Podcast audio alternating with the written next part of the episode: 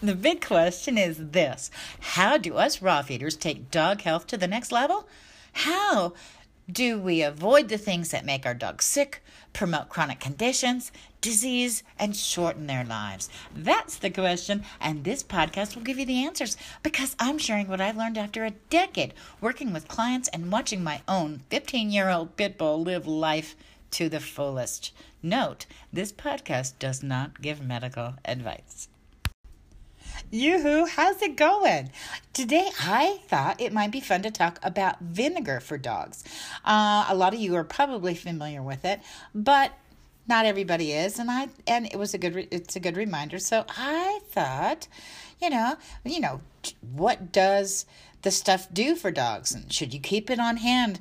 And let's count the ways that vinegar is good for your pooch. You know, a long, long time ago, I heard that vinegar kills fleas on dogs.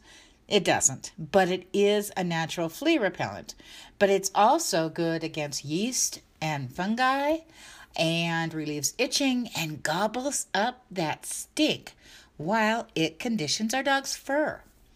Um, there is one caveat, and because there is only one type of vinegar that is medicinal, and that is raw apple cider vinegar. That has healing properties because it's not processed, meaning it's not killed. And organic, of course, is best, which is great for us too. Um, using white vinegar, red vinegar, or regular apple cider vinegar is just not the same.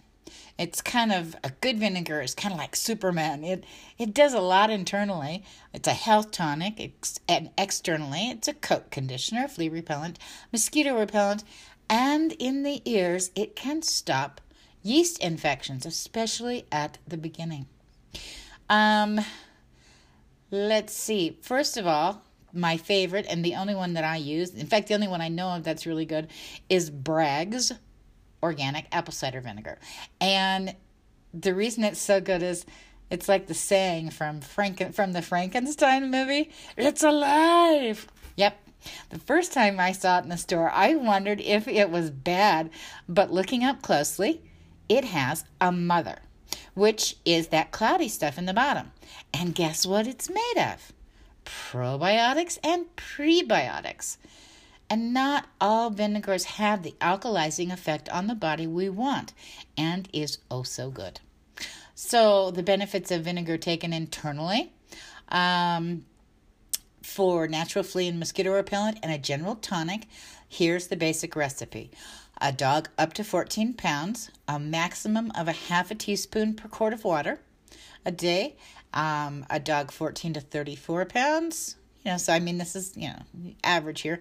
Um, a maximum of a teaspoon per quart of water a day. And over 35 pounds, one and a half teaspoons per quart of water a day maximum. You can always start with just a few drops until your dog gets used to the taste. And you can use it daily if you keep the dose a bit lower. Because we do want to alkalize, it does have good things, but you know, too much of a good thing isn't good, no matter what it is. Um, and you know, honestly, I tried really hard to to drink vinegar water myself, but I just I just can't stand it. I just think it's nasty as hell. Um, vinegar at bath time. Now that I've used and I really like it. Um, well, for the dog. Um, it's really soothing. Um, it as a rinse. It's for natural itch relief. It controls odor and conditions the fur.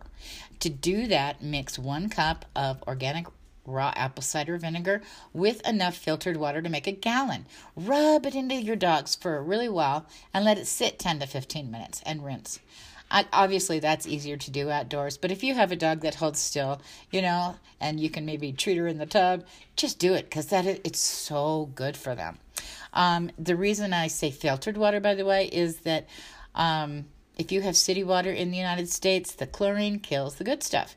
So we don't really want it killing, you know, the good vinegar.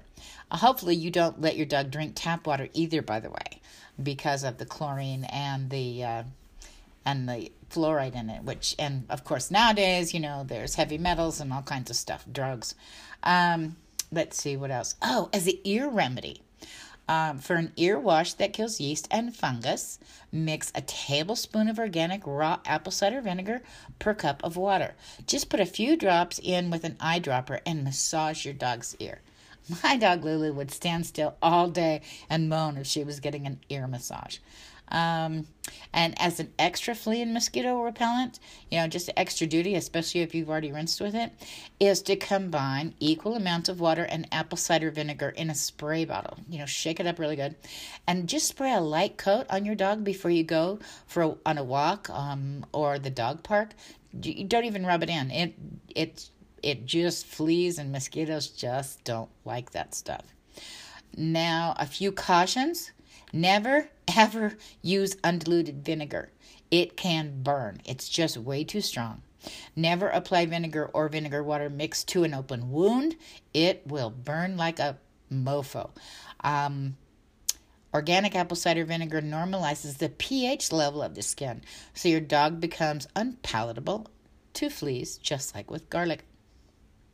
You know, if, if it's so funny. I can't believe that that I had to originally when I wrote about it, it was because people were talking about vinegar killing fleas. But honestly, you know, they'd have to jump into a bowl of this stuff. So anyway, but it sure is good for your dog. And and I guess that's it I wanted to say about vinegar. But it's good stuff. Keep it on hand. You never know when you're gonna ha- when you're gonna need it. I keep a lot of different vinegars in the house. Um, I always have Bragg's. I mix it in a lot of different things and and use do it for my homemade salad dressings. But I also keep uh, more fun vinegar, and then I keep the cheap white vinegar just for cleaning. So that's it on vinegar. Okay, bye.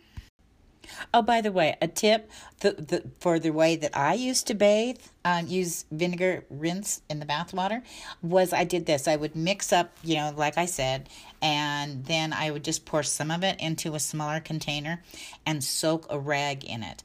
Then I would use the rag and rub my dogs down, and I would just keep rubbing, and for as long as I could stand it, because as long as they were being rubbed, they didn't um, they didn't hassle me about getting out of the tub. They didn't get antsy they just love being touched so much that as long as I was touching them, they would sit stand still for quite a long time. So basically my arm got tired before they did.